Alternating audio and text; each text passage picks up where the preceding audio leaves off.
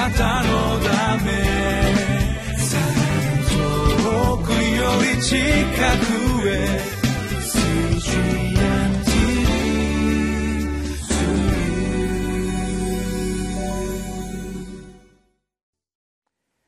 1月16日のリビングライフの時間です。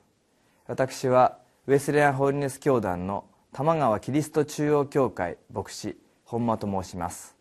今日は第一コリント7章の1節から16節の御言葉をご一緒に読んでまいりましょう。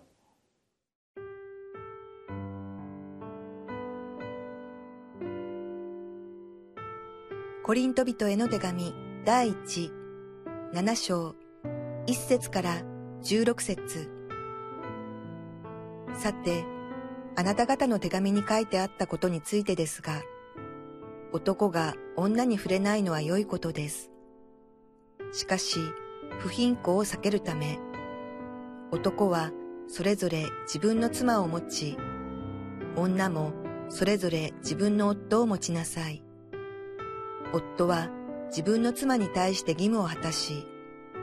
同様に妻も自分の夫に対して義務を果たしなさい。妻は自分の体に関する権利を持ってはおらず、それは夫のものです。同様に、夫も自分の体についての権利を持ってはおらず、それは妻のものです。互いの権利を奪い取ってはいけません。ただし、祈りに先進するために、合意の上でしばらく離れていて、また再び一緒になるというのなら構いません。あなた方が自制力を書くとき、サタンの誘惑にかからないためです。以上、私の言うところは容認であって命令ではありません。私の願うところはすべての人が私のようであることです。しかし、一人一人神から与えられたそれぞれの賜物を持っているので、人それぞれに生き方があります。次に、結婚していない男とやもめの女に言いますが、私のようにしていられるなら、それが良いのです。しかし、もし自制することができなければ、結婚しなさい。情の燃えるよりは、結婚する方が良いからです。次に、すでに結婚した人々に命じます。命じるのは私ではなく主です。妻は夫と別れてはいけません。もし別れたのだったら結婚せずにいるか、それとも夫と和解するかどちらかにしなさい。また、夫は妻を離別してはいけません。次に、その他の人々に言いますが、これを言うのは主ではなく私です。信者の男子に信者でない妻があり、その妻が一緒にいることを承知している場合は離婚してはいけません。また、信者でない夫を持つ女は、夫が一緒にいることを承知している場合は離婚してはいけません。なぜなら、信者でない夫は妻によって清められており、また、信者でない妻も信者の夫によって清められているからです。そうでなかったら、あなた方の子供は汚れているわけです。ところが、現に清いのです。しかし、もし信者でない方の者が離れていくのであれば、離れていかせなさい。そのような場合には、信者である夫あるいは妻は縛られることはありません。神は平和を得させようとしてあなた方を召されたのです。なぜなら妻よ、あなたが夫を救えるかどうかがどうしてわかりますか？また夫よ、あなたが妻を救えるかどうかがどうしてわかりますか？本日はまずこのリビングライフのテキストの98ページの文章を少し読ませていただきたいと思います。結婚も独身も神からの贈り物です。コリント社会はギリシャ哲学の影響により精神は完全だが物質は不完全だという二元論に支配されていました。禁欲主義者たちは結婚に対して否定的なのに反し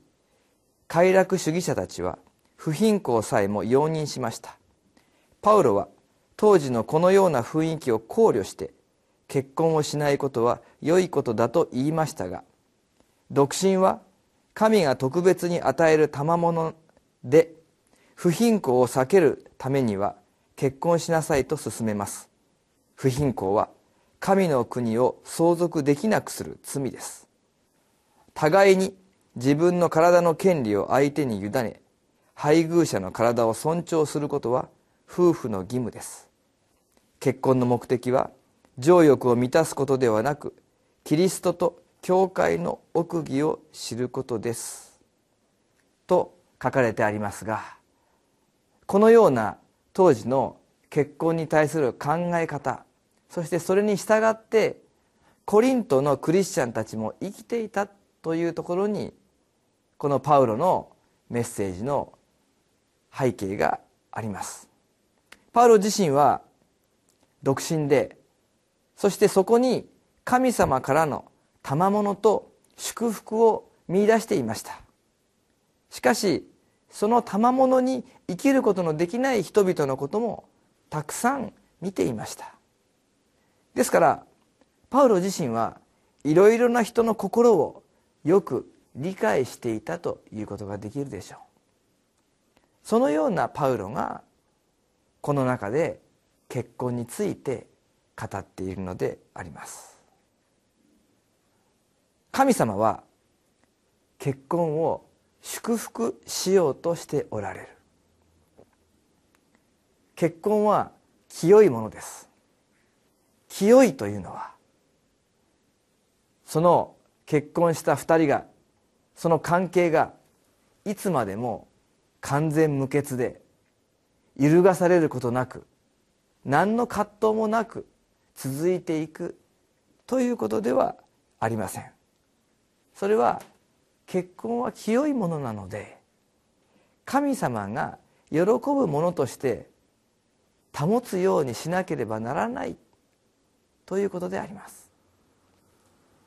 もちろんそれは喧嘩をするなという意味ではないでしょう。夫婦生活を送っていく中で一度も喧嘩をしたり声を荒げることがなかったというならばそれは本当に大きな祝福だと思いますけれどもしかしもともと考え方価値観生活習慣の違う人同士が一緒になるのですからそういうお互いがもともと持っていたものから来る多少の対立ぶつかり合い喧嘩意見の違いそういったものはあって当然でありますしそれがあるからこの結婚はうまくいかなかったのかなどと悩みすぎてはいけないと思います。しかし神様が清いと祝福されたものを私たちもその神様の思いを受け止めながら保っていこうとするならば夫婦とされたお互いがどのように向き合いまたどのようにお互いに心を開き合って一つとなっていくかということにいつも心を向けていくということはとても大切なことなのではないでしょうか。そして聖書は特に性的な関係で結ばれるということが一つになる一体になることなのだとそのように言っていますから。夫婦として神に祝福された間柄として一度一体一つになったものが不貧困によって汚されてはならない。そのようにはっきりと言うのであります。日本でも夫婦が同じ信仰を持っていないということの中で悩む方またそのことを課題として祈ってらっしゃる方たくさんおられると思います。この聖書を読むならば当時のコリントの教会でも同じようなことがあったことが分かります。でも本当に慰められる御言葉。それは13節から。また信者でない夫を持つ女は夫が一緒にいることを承知している場合は離婚してはいけません。なぜなら信者でない夫は妻によって清められておりまた信者でない妻も信者の夫によって清められているからです。そうでなかったらあなた方の子供は汚れているわけです。ところが現に清いのです。一方の配偶者が信仰を持っているならもう一方はイエス様を信じる必要がないと言っているのではありません。しかし片方が清いならばもう一方も清められている。この御言葉はなんと慰めに満ちた。また神様の眼差しを表した御言葉ではないでしょうか。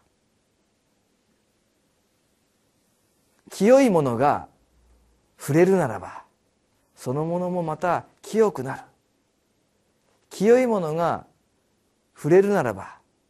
その触れたものは清いものの影響を受ける。私たちは自分の清さを保つために清くないものには触らないようにする。そのように思うことがあるかもしれません。もちろんそうやって確かに避けるべき汚れもあるでしょう。しかし清いものは触れることによってその他のものに清さをもたらすんだ。これが主の眼差しでありまた私たちが立つべき希望です。そのような中で本当に夫婦お互いが祈り合いまたそのような葛藤の中にある人たちのために私たちも祈っていこうではありませんか。